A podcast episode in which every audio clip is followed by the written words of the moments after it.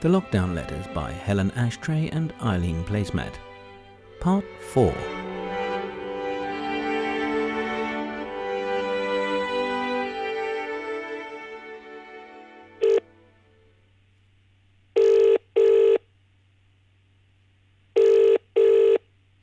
Hello? Cockbury, double seven three two six nine. Oh, hi Eileen. How you doing? Oh, hello, Helen. I'm fine, thanks. I'm just listening to Michael Ball on the radio. Oh, okay. Well, I won't keep you. It's just a quickie. I've been trying to send you an email, but it keeps bouncing back. Can I check the address you've given me? Yes, go on. Okay, I've got eileen.placemat at yippee.com. So that's E I L E E N dot P L A C E M A T at yippee.com. How are you spelling dot? Well, it's a dot, like a full stop. Are you spelling it like a full stop? Well, you don't spell a full stop, it's just a dot.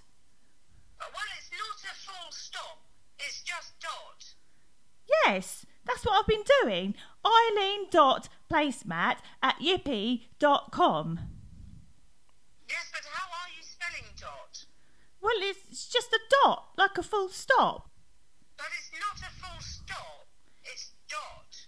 Yes, dot. That's what I've been doing. Putting a dot in between Eileen and placemat. No, no, no. It's Eileen dot placemat. I'll spell it.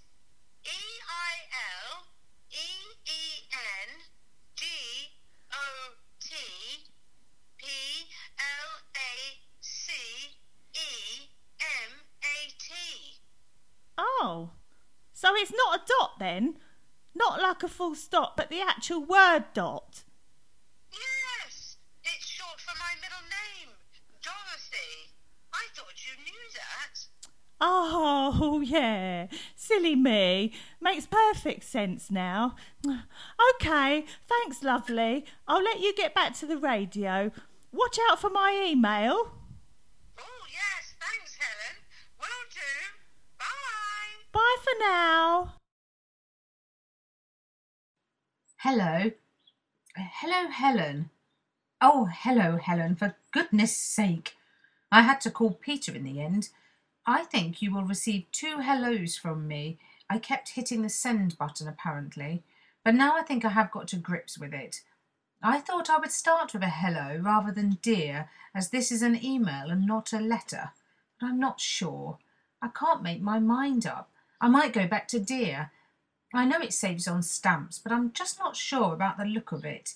It doesn't look the same as a letter, and I can't tell if I've written a page or not. Now I am in the shed. Peter said I needed to save my letter and start again somewhere else to check a signal. It's a lot of messing about. Hopefully, he is picking my signal up. I suspect he has some kind of transmitter. I do hope that it's coded, else anyone can read what I'm saying. And with the current climate, well, that is a concern. I've been quite candid in the past about my thoughts on the Chinese connections. I mustn't forget to mention that to Peter tomorrow. He said it's good practice to work anywhere and that I could be anywhere in the world writing this. It seems slightly ambitious. I'm not even allowed to venture down the street at the moment, let alone across the world. One of my elderly friends is outraged about this situation, and he has written to Esther Rantzen. I really don't know what he thinks she can do about it. And also, he never travels anywhere. He went away in 1998, I think it was, but that was just to Bournemouth. But he said it's the principle, so there we go. I've learnt quite a lot about your underwear over the past few letters. I'd never heard of peepholes before. I'm not sure that design appeals to me. I don't like the idea of anything poking out, and I didn't like to mention it to Peter either. He would only get carried away. As it was, he was most excited to receive the two that you enclosed, and said that his design would be completed within a couple of days, so that's something to look forward to. He's been busy embalming and said he's keeping his eyes peeled for a fresh roadkill, which quite frankly sounds revolting. Somebody has given him a dead budgie to practice on. He has grand plans of displaying this bird in a gilt cage with some appropriate and thought provoking words, whatever they may be. Good point about the two metre rule that Marion is breaking by shaking her box. I mentioned that to Peter and was going to suggest that perhaps it would be safer for everyone if Marion organised something else, like perhaps a long distance walk. But before I could say a word, he was getting excited about building some kind of penny throwing arcade game. That way, everyone could still donate money but have fun doing it. Oh, I'm beginning to dread Thursdays. It's turning into a circus out here. I don't want to be a killjoy, but last Thursday, as well as Marion dressed as Barbie, we also had disco lights and a child playing a violin badly. Two songs that child performed to rapturous applause. It was worse than chalk screeching on a board. It quite set my teeth on edge, I can tell you. And I'm sorry, but I just couldn't stoop to that woman's level and wear a costume as well. I appreciate the suggestion, but honestly, I can't think of anything worse. Well, actually, I can. Peter dressed in a costume. It was very brave of you to tackle Tony's hair, but it sounds quite dangerous. You're lucky you didn't take his eye out with that sneeze of yours. I can't imagine what he must look like with very little hair and a missing eyebrow. No wonder he's taken to wearing sunglasses. I don't suppose your neighbour will find him quite so attractive looking like that. Is she still sitting on the street in her armchair? That chair will begin to stink when it rains. It will never dry properly. Fancy flaunting your rubbish like that. You would think she might try to hide it under tarpaulin or something similar. I would be most ashamed to have my old furniture outside. I would prefer to put up with an overcrowded room for a while rather than dump it in the street for everyone to view. But people don't seem to care what you see these days. Only yesterday I saw a lady dressed in her nightwear and slippers walking down the street. She had a bottle of milk in her hand, so I presume she'd been to the shop, dressed like that. Absolutely astonishing. One last thing before I go. Janet has a secret husband. She mentioned him just in passing when she took me up to the garden to see her beehives. You were right, she does keep bees. Anyway, he, her husband that is, apparently made the hives for her as a wedding gift. I've never seen sight of him, and she's lived here for twenty years. She said he doesn't like to leave the house. He's shy, and he's a bit older than her, so now she doesn't think it would be safe for him to go outside. Well, can you believe it? I was so shocked I almost fell over. I'm so curious to see what he looks like. Do you ever recall seeing a man next door? I might mention it to Peter and see if we can spot him with his telescope. I was shocked to hear that the Prime Minister was in hospital. I think his problem is he never watches what he's doing with his hands. Who knows where they've been? He should wear gloves, like the Queen. And now we have that funny little man taking charge. I don't know who he is or where he came from. He just seemed to pop up from nowhere. Well, much love. Over and out. Goodbye. From Eileen.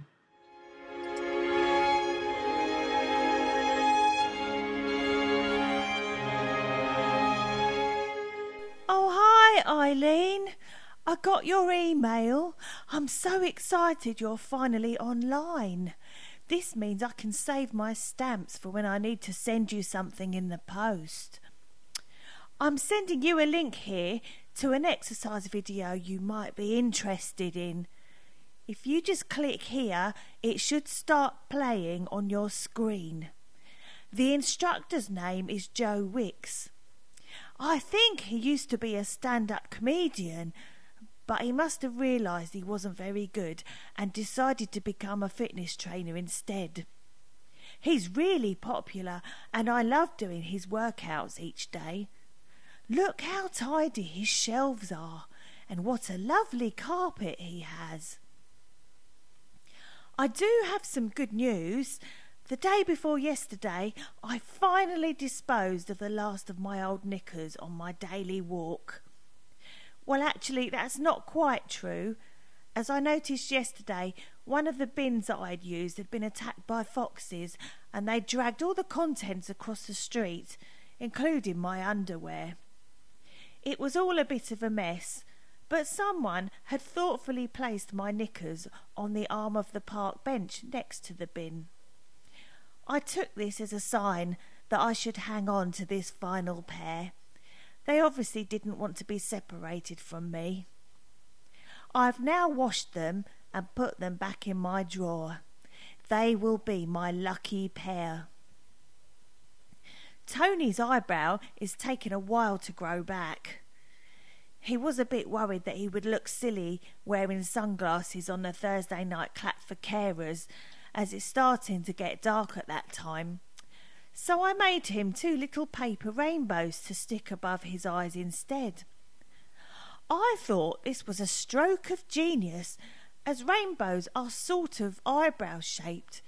So now he just looks as if he's joining in the spirit of things, and nobody is the wiser about the shaved bit. I do think that woman over the road was looking at him lustfully as she was banging her saucepan, and I can see why. As he looks strangely attractive with these new accessories, I almost fancy him myself. And talking of that woman, she's still been sitting in her armchair painting her nails an awful lot. She and her husband have moved the fridge and put it on its back. It looks as if they are trying to make some sort of garden ornament with it. I'll keep you updated. I've attached to this email a photo of her hideous lino that's in the garden so you can see what I mean. Isn't it awful? I've never seen anything quite so distasteful. That pattern, oh dear. Peter's taxidermy sounds exciting. Do you think he can work with small things? We've got a lot of flies in our house at the moment. I could try to catch some and put them in an envelope if they would be useful for him to practice on. We also have a terrible slug problem in the garden, so I'm very happy to send some over. Do let me know. Oh, is there any news on the bits and bobs holder yet? No, I've never seen Janet's husband. Do you believe she really has one? Or maybe she murdered him and buried him in the garden. Have you seen any strange digging going on out there at all? OK, signing off for now. Do let me know if you find anything exciting online that you found on the internet. Lots of love, Helen. That was part four of the lockdown letters, produced by me, Johnny Octave, in my bedroom with a cardboard box.